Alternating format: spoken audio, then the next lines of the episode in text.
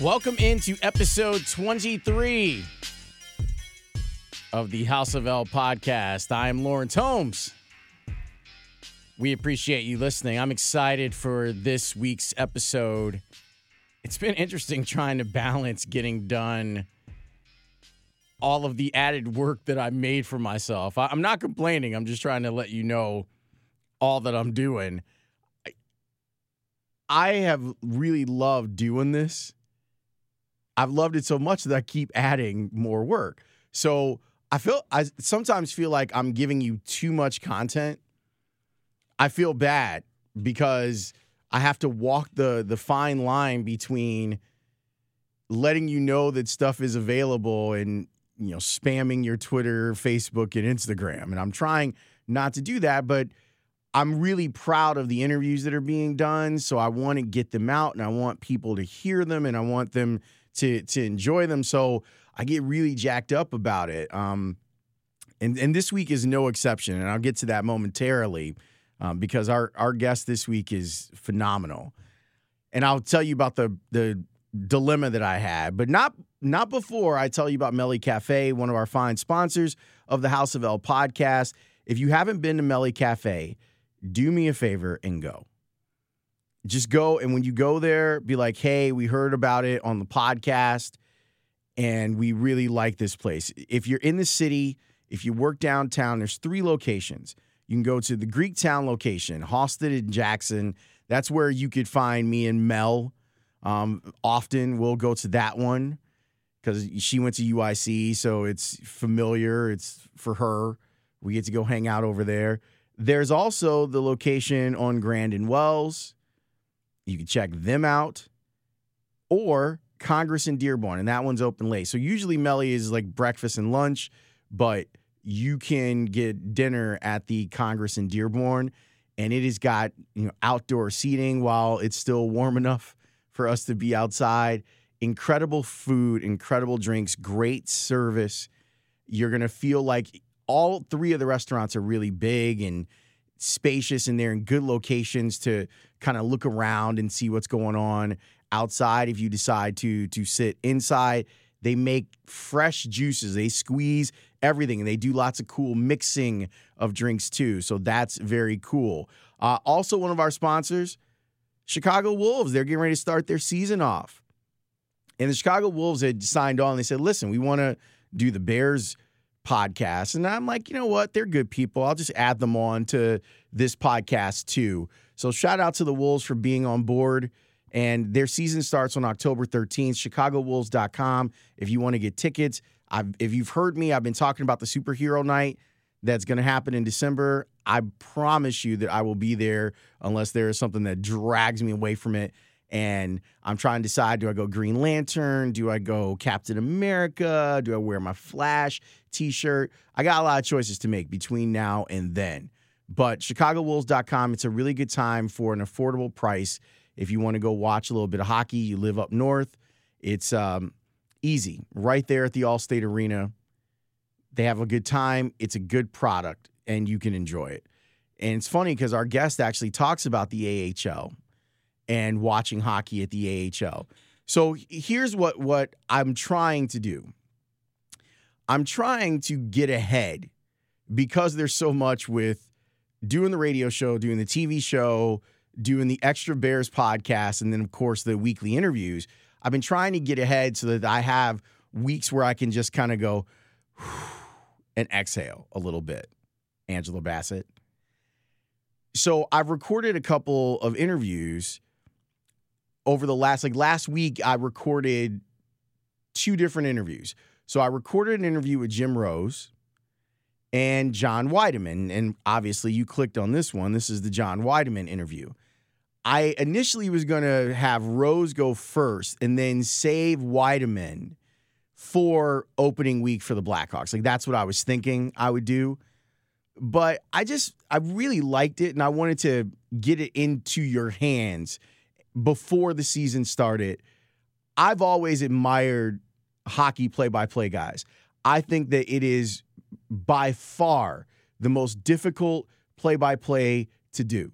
You've got shift changes, and the puck is not always easy to see. vantage points aren't always great, which is something that John and I talk about in, in, in this episode. It moves so fast, and there's so much that you have to take into account that I think that those guys have the hardest job in in what we would consider, let's say, the big five. I'll count soccer in there, the big five in American sports. I think hockey is the hardest sport to call and to call in a creative, beautiful way, which is one of the reasons I wanted to talk with John. I think he's terrific. He's one of those announcers that holds my attention. He's good at it. And I've had a great time listening to him since he became the radio voice of the Blackhawks. And I'm looking forward to yet another year. This interview, I think, is fun because there's so much about John that I didn't know. I don't I don't really live in the hockey world. Usually my show is on at night. It, it's what keeps me from covering the Bulls more extensively. Although now with the Bulls on the score, I'll be able to get studio time at the UC, which will allow me to cover them a little bit more closely. That's not the case with the Blackhawks. If we had the Blackhawks, I could do the same thing where I could, you know, do the show from the United Center the night of a game, cover a game, and and and have some more stuff to bring back to you. But I wanted to. I I do hear the people that say you don't talk enough hockey or you should talk more hockey. And you know, we have that running gag at the station talk more hockey, stop talking hockey. Well, I felt comfortable that this was an area of hockey that I could do a really good job of discussing, and that's interviewing someone who's great at calling hockey hockey games. So, John Wiedeman is a fascinating individual. Forget about what he does as a play-by-play guy. He's just a really fascinating guy, and I think that you're going to find that out on today's episode. So, enjoy. This is Blackhawks play-by-play man John Wiedeman. I'm so happy that you said yes to to being on the podcast because there's there's a lot that I want to ask you. So so thank you, but I, I want to start here because I always like to to to get some good background on people. When did you fall in love with hockey? Oh gosh, um, I think that was probably the year was probably 1965. Um, it was in the middle of winter. Um, I remember I, I was about I was about eight years old, and um, I began to see uh, highlights of hockey games on TV. I grew up in Kansas City. Okay, so it's a non-traditional hockey town, but uh, we would get hockey highlights on the news broadcasts, you know, for the TV news broadcasts from time to time. And from time to time, they'd show these hockey highlights. And I remember every time they'd come on, I would be like, wow, that is so cool. You know, that that I mean, the eight year old thinking, right? I mean, and uh, I remember one day, a winter day. Um, I'm going to say it was in January. I was in my best friend's basement, and um, they were the only people on the block that had a color TV. uh, this is back in 1965. Uh, most families only had one TV, and most families had a black and white TV. Our family had a black and white. And so I'm walking by this uh, his TV, my my buddy Jerry, and he says, "Come on, let's go upstairs and let's go." I don't know. He wanted to go outside and do something. I can't remember what, but he was ahead of me. And uh, as I walked by the TV, I turned and I looked, and there was a hockey game on that TV, and it was the Blackhawks against the Montreal Canadiens at the old Chicago Stadium. And Lawrence, I didn't move from that spot for probably 35, 40 minutes. My buddy Jerry went upstairs. He thought I'd been following him the whole time, and he, found himself alone outside. And you know, pretty soon he came back down to the basement. He's saying, "Come on, let's go." I said, "Yeah, I'll come up in a little while." I said, "Just want to want to watch a little more of this." A little more turned into probably, as I said, 40 minutes and he had to get his mom to come downstairs to get me to get out of there, you know, before I, I finally did. Well, that right there kind of put it into my soul. And uh, I became a fan at pretty much at that moment of the Blackhawks. In that game, by the way, Stan Mikita played, Bobby Hull was playing, uh, guys like Kenny Wharram, uh, Pierre Pilote, um, Glenn Hall was in goal, uh, Elmer Moose Vasko. So you know, a lot of the the old guard Hawks were playing in that game. And playing for the Canadiens in that same game was a man that about 30 years later would become my boss and his name was Jimmy Roberts and he was playing for the Montreal Canadiens. So it's kind of weird how it all fit together, but that pretty much started my love for the game of hockey and I was hooked. What do you think drew you to it? Was it the speed, the the ferocity of the game, or the skill? What what what kind of grabbed you and said this is the game for you? I think it was all of what you just said, and plus there was a, an element of, um, I don't. It's it's it's hard to define it. It really is. You know, you ask you ask people, you know, why do you love the game so much, and they'll give you those reasons. But then there's this intangible, something that they can't really put their finger on. But there's something dynamic about the game of hockey that keeps hockey fans coming back. You know, uh, for me, it's the speed and the skill and everything that's done at breakneck speed on the ice and you know, when you see a game on TV, it, it to me it really doesn't do the sport justice. But if you go to a live professional game, and it doesn't have to be an NHL game, it could be you know an American League game, or you know maybe a, a game in the East Coast Hockey League, or maybe even a junior game, and you sit right next to the glass and you see how fast these guys are moving and how fast the puck is moving. I mean, it it just draws you right in. Um, it's a hypnotic kind of a thing, and uh, you know, heaven help the guy that takes his eye off the puck for five seconds and it flies over the glass and hits the guy. But um, you know, I mean, it, it, it's that kind of a, an allure, uh, and it's always been that way for me. Um, you know, obviously, on the ice right now in modern day NHL, you don't have the same kind of room that you did back in the '60s when I first started watching. I mean, um, you know, guys, the guys had a lot more room to make plays. They the passing was better. You could identify with the players, I think, a little more easily because not that many of them wore helmets. And the the style of play was different. It was a lot more ferocious back then too. I mean, the the hatred between the teams was significant, and I think that added a little element of intensity to it, and it just it made the fans want to come back for you know each and every game. So um, that's the best way I can put it into words. Well, that's part of the reason why I wanted to mm-hmm. have you on because you know I've, I talked to a lot of play-by-play guys. I I dabble in play-by-play myself, doing a little bit of mm-hmm. basketball here and there, and occasionally football. I'm always so impressed with hockey play-by-play guys, and you in particular. Uh, the, I I love the way that you describe the game. So, from a play-by-play standpoint, how hard is it to call a hockey game? Um, it can be challenging depending on uh, how consistent the, the flow of play is. Um, if it's if it's an up and down game, right, where each team is trading rushes and then trading scoring chances, uh, that can be really a, a lot of fun to be involved in because it, it there's a flow, there's a sense of predictability to it. When you have games where there's a, a great deal of uh, defensive play going on in between the two blue lines and quite a few turnovers. That can make description of the game really tedious and really challenging because, you know, if you're the listener, you're sitting there and you're listening to the play by play say, the Blackhawks get the puck back at center ice. Patrick Kane's got it on the left wing side, and all of a sudden, you know, uh, maybe one of the uh, one of the St. Louis Blues will step into him with a body check, and, and then you'll hear he's checked off the puck in front of the benches by so and so for the Blues, and you have to drop all of those. You have to drop all of those elements into your play-by-play, uh, or else you just confuse the listener. So it's it's challenging to try and get all of that in while the play is going on and keep up with the play I would imagine it's challenging for the listener to try and listen to that. That would be mind numbing. Um, so you just do your best, and at some point, if it continues on that way, you say to the listener, I will just say to the listener, this has been very hard to describe. I, you know, it, it hasn't been easy to watch. You know, and maybe you inject a little bit of humor and hope that you know one team or the other will start their attack and make it a, a, a beautiful flowing rush up ice or or uh, uh, some great playmaking that that really I think it makes it easier to listen to if you're a hockey fan. But there, it definitely has its challenges.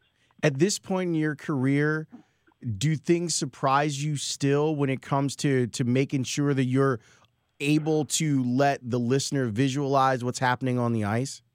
Yeah, from time to time. From time to time, there are some things that that take place that you're not expecting. Um, sometimes, you know, when you get a new player, um, somebody that you haven't seen, um, somebody that, and, and keep in mind, our broadcast perspectives are a long way from the ice. I mean, we're not, we're not right down like for basketball. Um, You're on the floor. Yeah, they're right there on the floor. Those enormous guys are playing basketball, literally almost in their living room. So it's kind of hard you know, okay, you, you look up and you see a guy that's like seven foot two and he probably goes 360 pounds and he's muscle bound.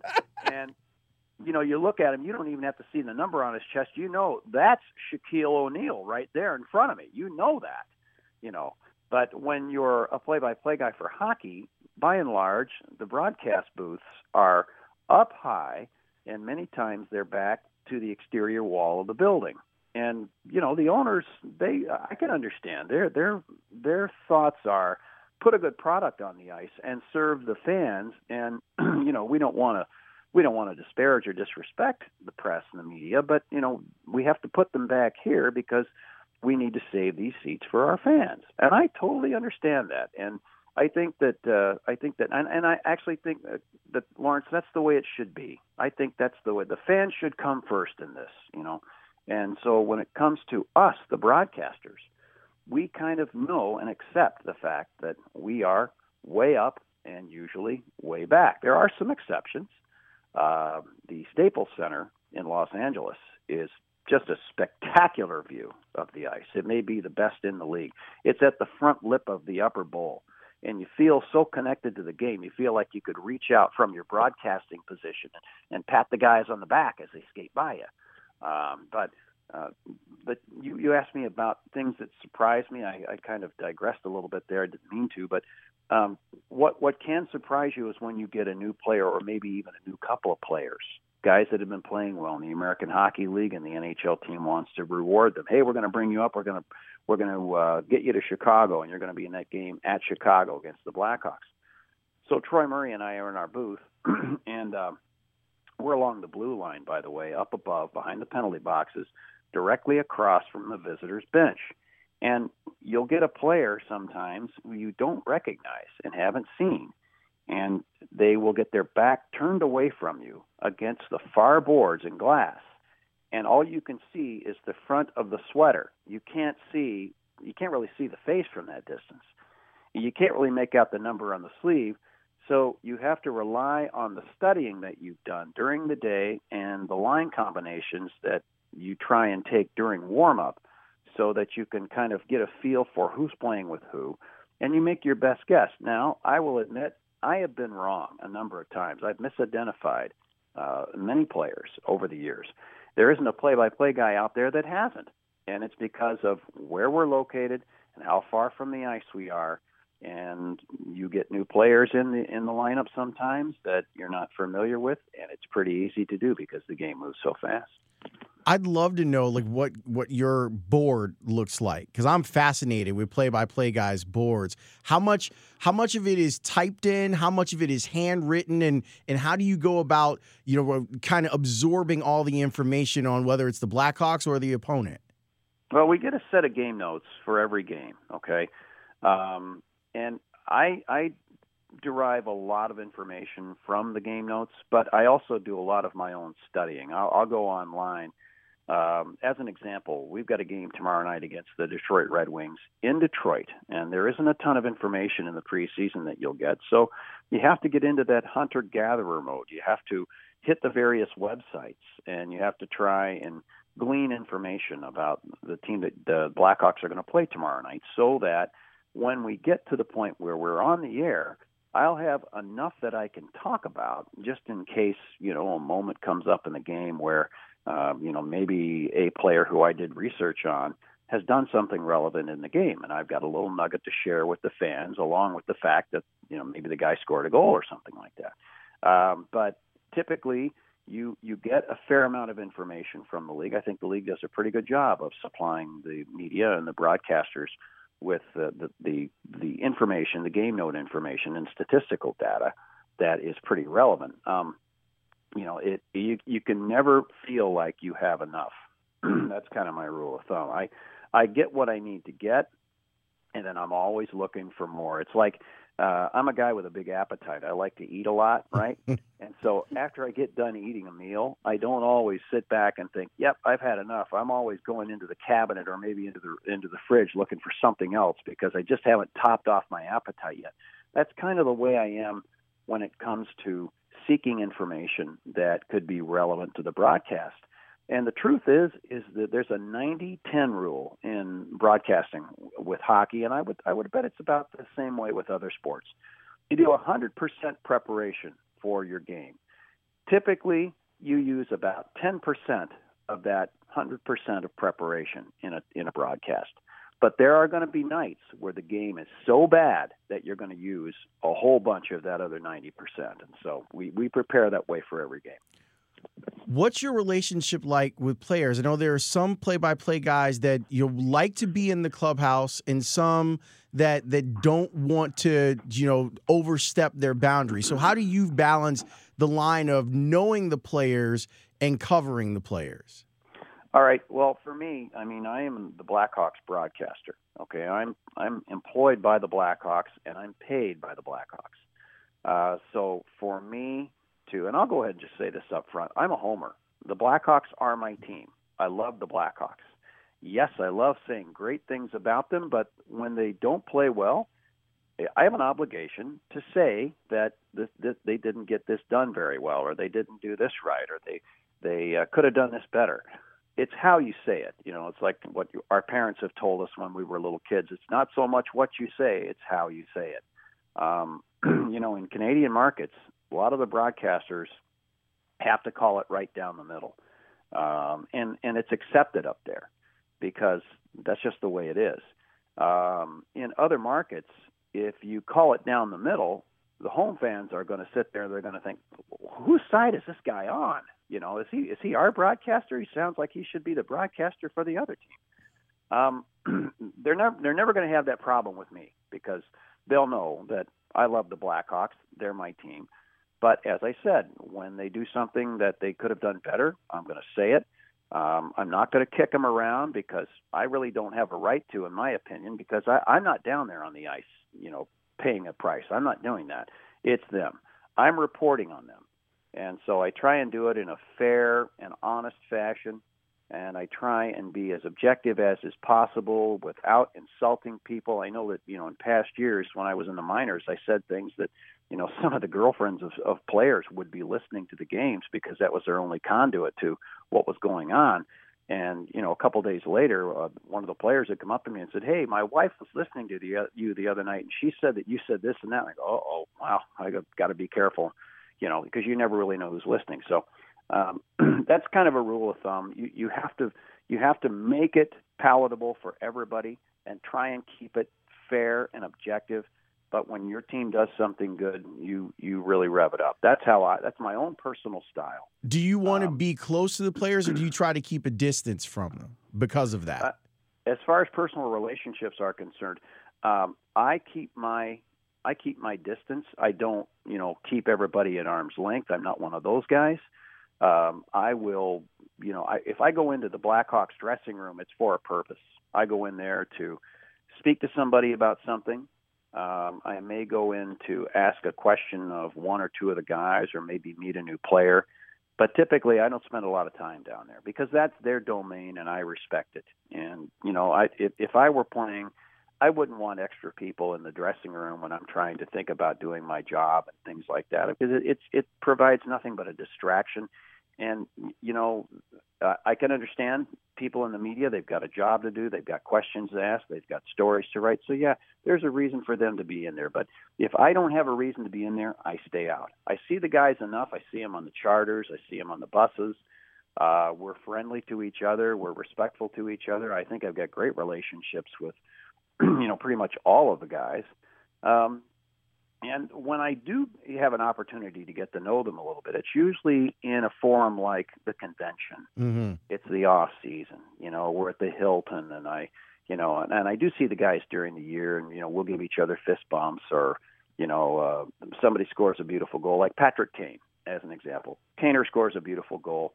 Um, you know, maybe it's a day or two later, and, and I'll walk up to him and I'll say, I'll ask him, you know, uh, beautiful backhanded snipe. Did he did he give you the top corner, you know, like that, or something like that? And we'll talk, and then uh, you know I'll reach out and I'll shake his hand, nice shot, Kaner, like that, and that'll be the end of it. You know, it's not like nice shot, Kaner. Hey, now let's go get some Chipotle. You know, it's it's like he's got his life, I've got mine and I kind of don't cross that line. I, I can't speak for other broadcasters. I think some of them are probably a little more chummy, but my style is give the guys their space because they need it. They need their space, and if they have their space, I think they're a lot more effective at their job, and I'm more effective at mine. You've mentioned food twice. Um, so yeah. I let me talk a little bit of food with you here, as you because I'm one of those guys too, John. I after after a meal, I'm I'm usually looking for something sweet. Uh, in, in, the cupboard, I have a little little uh, bowl where I keep a lot of my favorite sweet things. So when you're looking for something, well, what is it that you're looking for inside the cupboards at your place? Well, believe it or not, I really don't have much of a sweet tooth. Um, when I was a kid, I did, but I kind of outgrew it. Um, I, I'm more in line with the way that my dad is. My my dad was. My dad was uh, he was a man that you know for dessert he didn't need uh, you know a chocolate cake or or brownies or anything like that. He'd he'd say, "Hey, do we have any apples or grapes or something like that?" And I you know when I was a kid, I'd look at him, I'd say, "Dad, we got chocolate cake. Are you kidding? Why do you need?" He says, "I don't need that stuff. I you know the fruit fruit's good for me like that." Well, uh, in time, I began to be that way where yeah, you know what? An apple sounds really good right now, or maybe a plum, or maybe some of those red seedless grapes, you know, or something like that, you know. And and at the same time, I'm thinking, okay, I got to think about my age, I got to think about my health, what I eat. Is it would it really be a good idea for me to grab a great big chocolate brownie right there and throw a big scoop of ice cream on top of it and wolf that down? And what would happen to my cholesterol levels then? I mean, would I be able to deal with it? I think I'll go for the fruit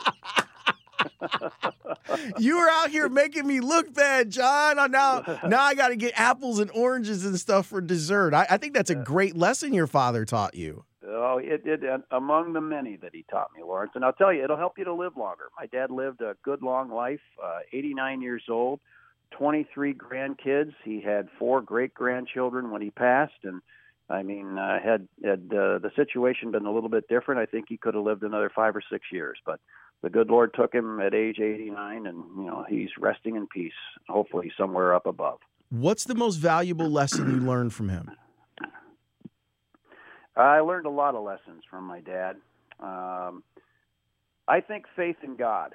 Uh, I think that's the number one thing. I have a pretty strong faith. Um, I find myself alone a lot um, on the road because uh, you know I, I go my way, and and at Lawrence, there's some other things about me that you know maybe separate me from a lot of broadcasters. I don't drink alcohol. Mm. Uh, I have had one drink in 30 years, and that was out of the Stanley Cup in the dressing room in Philadelphia in 2010, and uh, that's the only drink I've had in 30 years um, I choose I choose uh, in some ways, and and you know it, it, it's just how I it's just how I comport myself. It it, it works for me. Um, I I I don't drink. I I like to uh, I like good books. I like solitude. I like going online and uh, checking things out, doing research, going onto websites that that that have. Uh, information about hockey. I'm on YouTube quite a bit because uh, it's very entertaining to me. Um, when I'm not doing any of that, uh, I'll go on the road with the team and I'll get into my my walking duds. I'll go grab a cup of coffee and I'll go for a three or four mile walk. And you know, think about what I've got to do and think about my life and think about my family and you know how, how I can uh, make things better for my family and for my kids. And uh, and I do tend to pray a lot. So uh, it helps me to reconnect with the man above, and and uh, it helps me to live my life a lot better and a lot more cleanly. Do you do you try to make services on the road when you have time? I do. Yeah, I, I, I, I that's kind of a priority too in some ways. Um, you know, depending on where we go, there there isn't always available uh, services to me. Um, but that's where you know a little bit of, of internet exploration comes in. Um, I, you know, in, in just about every stop, um, and I'm Roman Catholic. And just about every stop, I know where there there's a Catholic church within a walk of the hotel.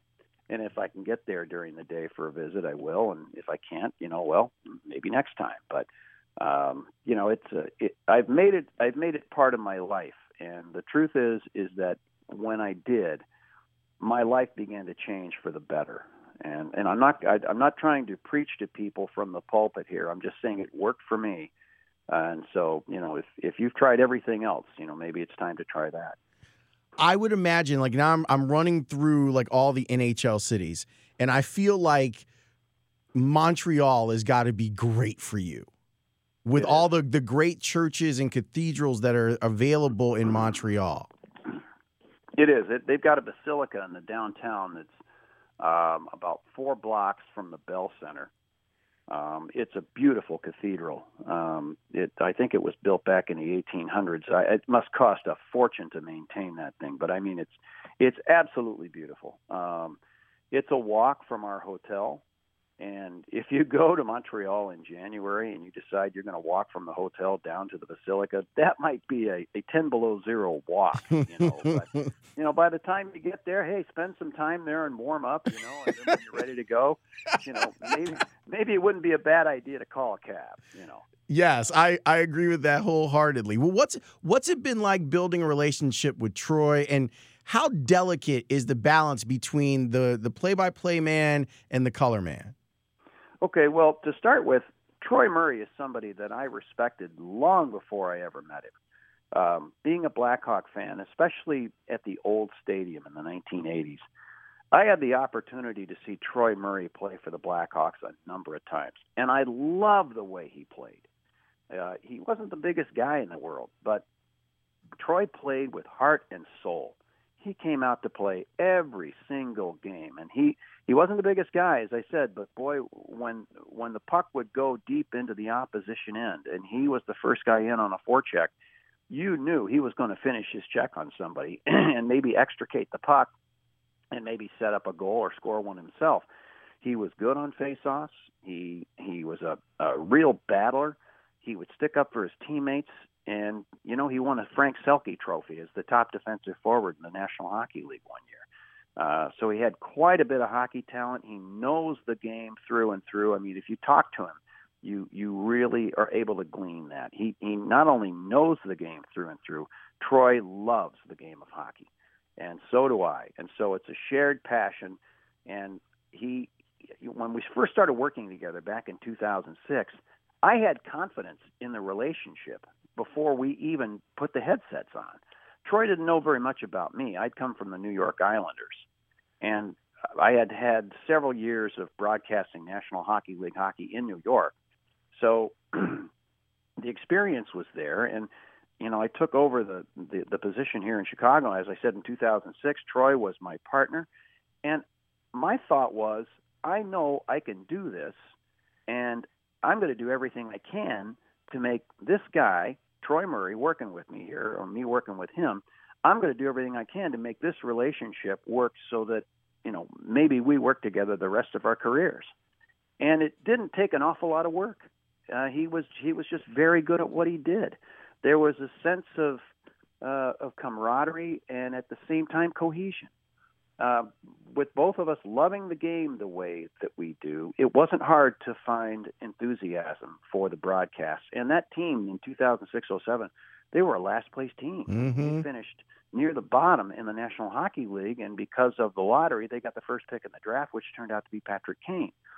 And things got better as the years went from there. And working with Troy, when the team played well, became more and more and more enjoyable and um, you know we would talk. Uh, we'd talk at the hotel, or maybe get breakfast together and, and talk. And and a lot of times we wouldn't talk about hockey. We would just talk about you know you know our families or what was going on on the road. You know maybe mix in something about the team. Um, you know, and just kind of get to know each other. And Troy's a real solid guy, good family man. He's an excellent broadcaster. I would stand him up as a color guy against anybody in the business. He's fun to work with. He's responsible. He loves the game. He protects the game.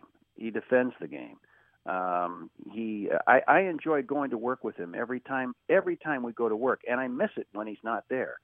So we've been together going into our 13th year now, and uh, I'm I'm hoping for at least 13 more because I really like I really like working with him. John, time is time, right? It, it, we we know how long things go, but I feel like this stretch after you know the, the group that came up, who Kane, Toews, Byfuglien, you know all these guys, Keith Seabrook. I feel like it's been fast forwarded. It's felt like no amount of time. Like you talking about 2006. I mean, we're talking like 12, 13 years ago before we got a chance to see these guys, and now they've won three cups, and they're they're they're getting older as far as hockey age goes, even though they're all really young men. Has it gone by as quickly as I'm imagining the time has gone by for you? I, you know, I, I answer that this way uh, yes and no. Yes, in the sense that I have seen 12 years just absolutely fly by, and I've seen these guys come to Chicago as kids and grow into men. Um, and some of them have gone from kids to growing into men and becoming husbands and fathers. Um, you know that that has happened right before my eyes. Uh, you know, the, the, there was an old man I, I I knew several years ago that would tell me, you know, when it came to things with my career, he'd say, "Get busy with your career and make sure you make every day count because the time is going to pass no matter what you do." And I thought, boy, that makes a lot of sense. And I apply that to this Blackhawks situation you know that the years are going to go by. You may as well win hockey games while you're there. and we've had the good fortune of having a guy like Joel Quenneville as the head coach. I think that was just a perfect move by the organization back when Joel was available. With no disrespect intended, by the way, to Denis Savard, who took over the team, by the way, in the 2006 07 season. And he had them headed in the right direction. He really did. That 07 08 season was a a key season for this group of guys because they went from kids that were new to the NHL and feeling their way to a team that they had this this feeling that they just wanted to take on anybody. And uh, they beat the Detroit Red Wings, who were then the power of the league. They beat the Detroit Red Wings five out of eight games. They had a record of five two and one against the Wings. I know Chris Osgood from an association from uh, years past. He was a Red Wings goaltender and I did a game for NHL radio in the playoffs in Nashville, the Predators against the Red Wings. And Ozzy told me, he said, our guys didn't want to play your guys because you you handle so well in the season. Well, then the next year they end up going to the conference final against the Red Wings in 09 and losing in five games. And then 2010 they win the first cup in 49 years. And that part of it went by really fast. And then you you you go back and you go from 2010 to where we are now, entering the 2018-19 season, and all the players that have come through Chicago and worn the Blackhawks sweater and been part of championship teams. And I remember, Lawrence, I remember each and every one of them, and I had pretty much a friendship with every one of them. They were all great character guys. It was a lot of fun during that time, and I'm just hoping that the current core group that we have – can restart this and reignite this with the new young guys that we have and see a heck of a lot more winning in the years to come. I'm such a fan of Jonathan Toews. I I just adore him. And it's weird at this point in my career, I'm I'm skeptical, kind of leaning on leaning towards cynical in a lot of respects when it comes to athletes. But I just adore him. I think he works so hard and he's he's got all the talent in the world. So it, it would be easy for him to not work as hard as he does. I you're around him, you call all of his games. What's he like? Because he he's also been fairly private, but I feel like there's a there's a soul in that guy that resonates beyond the spoken word. Well, the Jonathan Toews that you meet in street clothes is a very personable, polite, decent, uh, easygoing young man who I think uh, I think that he, he's a little bit misunderstood. Um, you know, that the moniker Captain Serious was laid on him uh, back when he first took the C on his sweater, and yeah, he's serious. Heck yes, he's serious. He's serious when he's in that dressing room and he steps onto that ice to lead that hockey club. You bet he is. But when he gets off of the ice and he's in his street clothes and he's hanging out like one of the boys, he likes to have fun, just like anybody. He likes to joke around and laugh. Um, he he's Johnny's a different guy away from the rink. Um, I don't know if it's something like if you walk through a medical uh, um, a, a metal detector and you you suddenly uh, turn into this this different person. And maybe that's that's what how the transformation takes place when he walks through the doors of the United Center or into any NHL building. He is dead serious and ready to play, and that is really a great thing if you think about it. If it takes uh, if it takes somebody getting into somebody's face to get them to play hard, you got a problem if that guy is your captain. But the Blackhawks captain is the one that he supports everybody in that room, and sometimes he has to get into the face of somebody to to get them to play a little bit better. We've got a couple good leaders in that dressing room. Brent Seabrook is a tremendous leader, tremendous leader.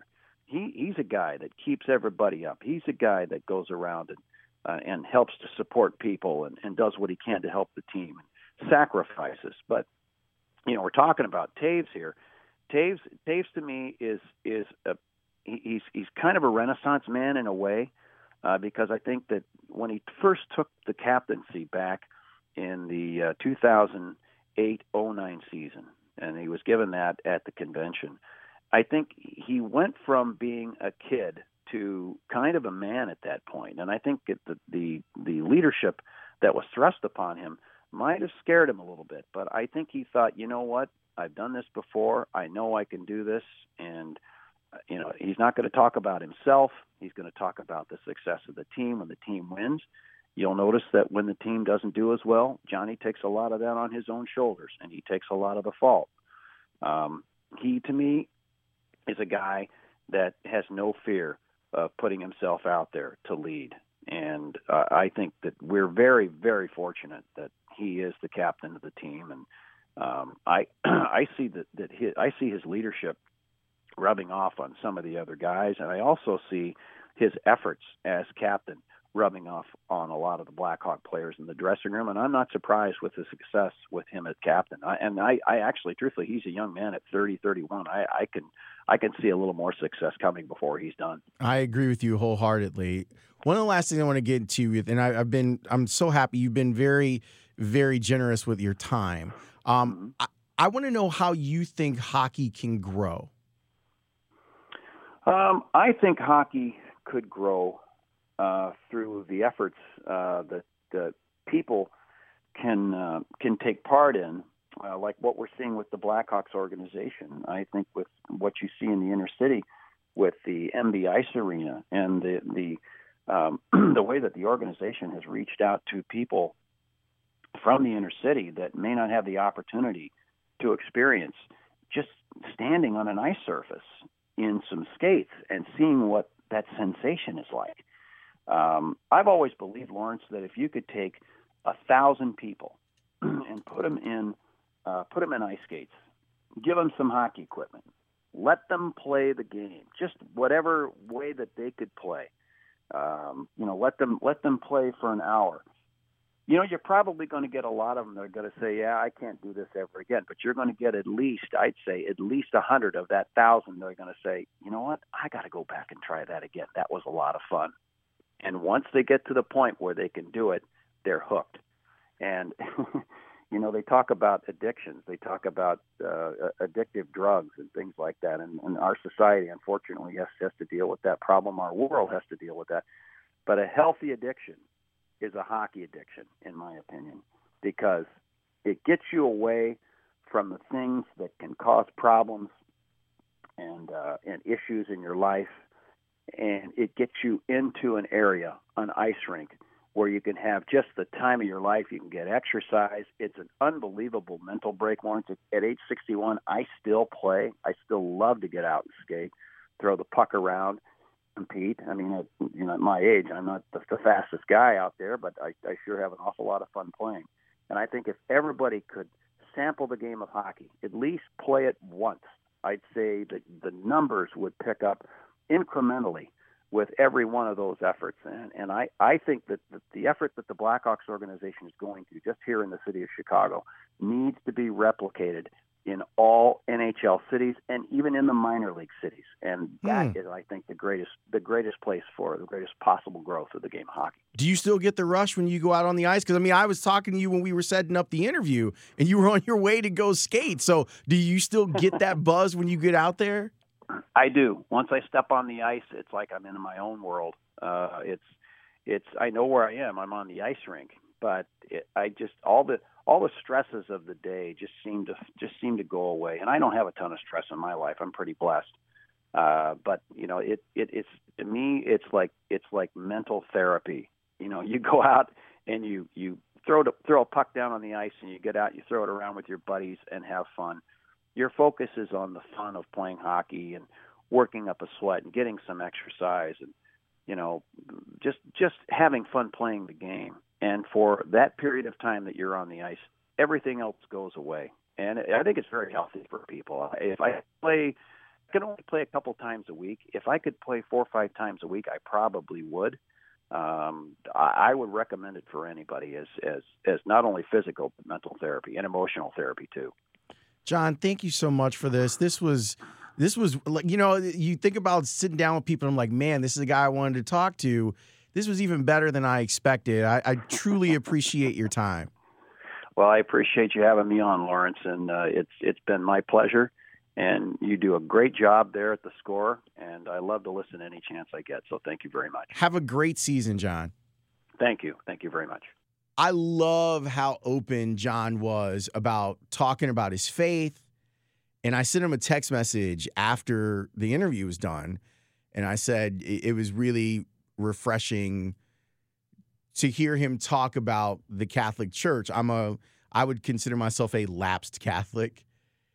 So it was really refreshing to hear him talk about his commitment to his faith and what it's like to be on the road. He's not lying. I've traveled with teams, and there is a lot of drinking that goes on. Coaches drink a lot, players drink a lot, and so do members of the media. So it can be difficult to find people to bond with on the road if you're not drinking. I also love what he had to say about Jonathan Toews because I I love Jonathan Toews and I want I want him he's played so much ho- hockey. I just I want him to be okay.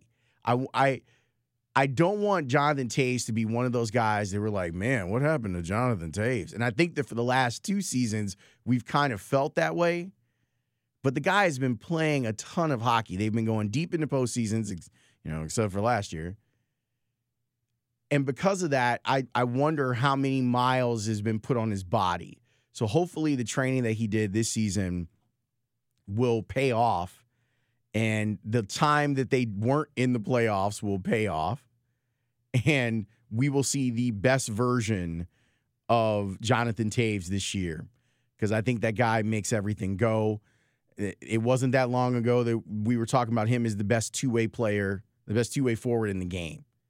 And I'd like for us to get back to those days for sure. Again, thanks to our sponsors, Meli Cafe with three locations Halsted and Jackson, Congress and Dearborn, and Grandin Wells. You can go check them out. Check out Meli Cafe Chicago on Twitter and Instagram too. Like if you don't believe me, if you're like, well, this is they're one of your sponsors, just go to their Instagram page and look at all the cool stuff on it. Meli Cafe Chicago. And tell me that you're like, yeah, I'm down. And thanks to the Chicago Wolves for being a sponsor. ChicagoWolves.com. Their season starts at home on October 13th. Get tickets, ChicagoWolves.com. Now it's time for the email section of the show. And we appreciate you sending in emails. You can email us, House of L Podcast at gmail.com.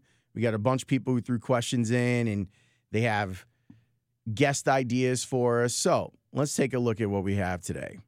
This is from Dave. Dave wants to know Hey, Commissioner Holmes, you are now commissioner of the NFL for 24 hours. What changes do you make and why? Love the show. Congrats on the success. Keep it going. P.S. You got my vote for Alderman when it's time. I've been thinking about running for Alderman on the 20th. If I were commissioner, I, I I'm going to be a little bit of a prisoner of the moment. If I were commissioner for 24 hours, I would like to be commissioner between Saturday at 7 p.m. and Sunday. Well, Saturday at 10 p.m. and Sunday. I'd like to have a week where we allow defensive players to play football. So I would allow for more contact. I would allow a lot of the protections that are in place now for quarterbacks, I would strip them away for a week and, and we'd see what happens. Because now we're getting defensive guys getting hurt, pulling up on quarterbacks. That's ridiculous to me. And we have seen an increase in in roughing the passer penalties that is unheard of. I saw the stat. I was on the uh, elliptical. I was watching ESPN. So through week three, between 2001 and 2017, there was an there were like 16 calls of roughing the passer. Like in each year there was like 16. And through 3 weeks of the 2018 season, we've seen like 34 calls. That's ridiculous. Like it's ridiculous. It's they're not letting guys play. You know that I have a hard time like having to have the suspend disbelief and coming to grips with the fact that football is a violent game and we love the violence. If we're all to say, yes, we do love the violence, I'm not saying that I want guys to go out there. Like, it, it doesn't need to be any given Sunday. But the memes that uh, of the conspiracy theorists who think football is getting soft, that they're being proven right. So I I would do that. Like that that would be something that I would do to try and and make the game better. And that that's probably um, the other things are a little bit more complicated. I it would take me a lot more time than I have on on this podcast to discuss all of the things I would like to do because there's some pay scale things I'd like to do, some contract issue stuff that I'd like to do. I'll, I'll I'll give you this from a media standpoint. I'd like everyone in the NFL to loosen the bleep up. You know how hard it is? I was talking with Adam Hoge about this, and at some point he'll be a guest on House of L on Twitter, where I was making a joke because he put up a steal of Khalil Mack, and I was like, "You can't put up stills; they don't tell the whole story." Because that's how people will protect Mitch Trubisky when they don't like what a still shows, how he didn't see an open receiver. And Hoge was lamenting how they can't put up videos because the NFL and the Bears, like, they're draconian with it. I think all it does is share the game when you're able to put up video. So th- there, Dave, that's something else that that that I would do, and I appreciate you sending that in. This from Mike. Mike says, "Hey Lawrence, I'm loving the podcast from up in Minnesota. Oh, thank you, I appreciate that." He says, "I grew up in sub- in a suburb of Chicago and have been a score guy since I was nine years old in 1992. I think you've been doing a great job. Love that you go deeper into things with your guests on the pod." I think it's a great extension of the hour long interviews you do during guest week on the score. The Goff, Sarah Spain, Justin Roman, and Lin Brehmer episodes were some of my favorite, but honestly, I'm digging every one. I think it was the uh, recent Peanut episode that you mentioned something about your grandfather playing in the Negro Leagues. Once you get through your Chicago media Rolodex, I would love to hear an episode about that. Maybe a similar deep dive like you did with UFC Sports. Thanks, Mike. Um, there is something in the works in that regard. And uh, look, the the guy who runs the Negro League Museum, Bob, is Bob Kendrick, who is just incredible. He is an incredible interview. I I'm looking forward to having him on the show. I also think there are a couple people who I've asked to do particular episodes of House of L, which you'll be seeing before the year is up and maybe even sooner than that. There's a, a couple people who I would trust with that subject matter, and I'm going to give them their opportunity to do it. But yes, it is something that is on my list. By the way, shout out to Julie DiCaro. Julie has done a couple of these on her podcast, and I would highly recommend that you seek out the episode that she did on Josh Gibson, who I didn't know was like her favorite player. So Julie's podcast it has a really good episode, and she actually has Bob on the show. So check that out if you can. Show her some love and and check out her podcast because she does some good deep dive stuff. Let's see what else. Do I want to answer another sports question? Let's see what what Paul has to say. Okay, geez, a Bears question. Shocking. Hey Lawrence, do you think the Bear? Do you think there's some kind of tipping point in the Bear season this year that they would move away from Trubisky in order to make a run at the playoffs? I I don't think so. Unless he had some sort of injury that was going on, I don't I don't think that they're going to move away from Mitch. And I I'm offended by people who are talking about Chase Daniel. Flat out offended. I don't like it. Not one bit. Because that guy, I think Mitch now has thrown more passes than Chase Daniel has in the pros. Maybe if it's the difference between them making and not making the playoffs and you know he's bad, I, if you've made up your mind that he's bad not going to get any better, then maybe, but I, I doubt it. I think it's very unlikely. All right, this one from Pablo. Lawrence, thanks again for putting out the podcast. I'm sure you're tired of hearing this, but the score is no longer the score that I grew to love outside of catching your show and your show's podcast. This podcast allows me to connect with you and part of the score that I sorely missed today. I would tell you that there's still a lot of old school score DNA at the score, by the way. Um, my question is if you plan on doing more in depth comic book podcasts more regularly, I know you interviewed Kyle Higgins, and I loved hearing from the writer perspective in comic in the comic book world. But for me, I would love to hear you opine on current comic series. A while back, you put me on the Hawkeye, and it was phenomenal. I would love to hear a whole show, or at a minimum, maybe a five minute segment at the end of one of the Bears pods. No, I'm not going to contaminate the Bears pods, but I, I am thinking about the Bears pods are just going to be that. Like, notice like there's no music or anything. Like it's just let's just get to it. You just want the information, so I'm just trying to get the information to you my buddy Elliot Serrano, who I, I have on the score occasionally, I'd love to really sit and geek out with him, or maybe him and Marcus Leshock in an episode where we could like it'd be like Geek Voltron with those two dudes. Marcus Leshock, by the way, one of the smartest and, and most well-read dudes I know in media, and he's he knows uh, so much about the movie. So maybe maybe what I do is I just bring those two guys in a room and I just sit back and throw stuff at them and see what happens. Not literally throw stuff at them, ideas, concepts Adam. But yeah, I would like to. I'll tell you this: I have um, I've been contemplating. I've been contemplating giving up my box at the comic book store. So First Aid Comics in Hyde Park is my store. I read enough comic books that they give me my own box. Like they pull my issues. It's a super geeky thing. But I can go in and they'll have like all of my comics like waiting for me. And I'm so far behind that I feel like I just need to completely start over and I need to take a break from it. So I'm I'm debating that. We shall see. All right. Thank you for the emails. Again, if you want to email the podcast, houseofl at gmail.com please go patronize Meli Cafe, take a picture, tell people there that you heard about it on the podcast. Go to their Instagram. I'm not kidding you. Meli Cafe Chicago. And just look, just look at the food. I'm gonna see if I can get them to come bring food over to the uh, the post game crew. I'm sorry, the football after show crew.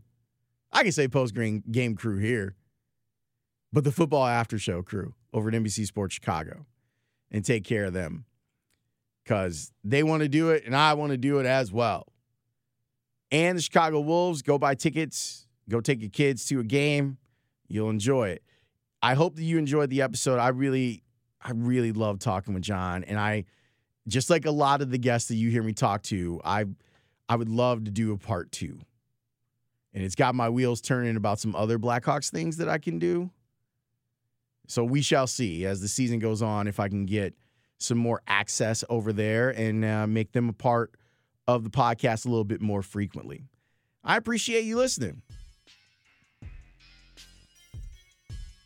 And for people who ask me about the beat, my nephew made this. My nephew Justin it made the the beats that you hear on my show and the beat that you hear here. The guy is he's super talented. Just lots of mad skills. If you're a rapper, he got them beats. I'll see you after the Bears Tampa Bay game with the pod. We'll have that for you. Luckily, it's a noon game, so I should have a pod up Sunday night for your consumption, and I won't have to stay up to the wee hours of the night doing it. But I do it because I love it and it's fun. Thanks for listening. Hey, tell someone about this podcast and subscribe if you're on iTunes or Google Play Music. Give us a five star rating. See you next time.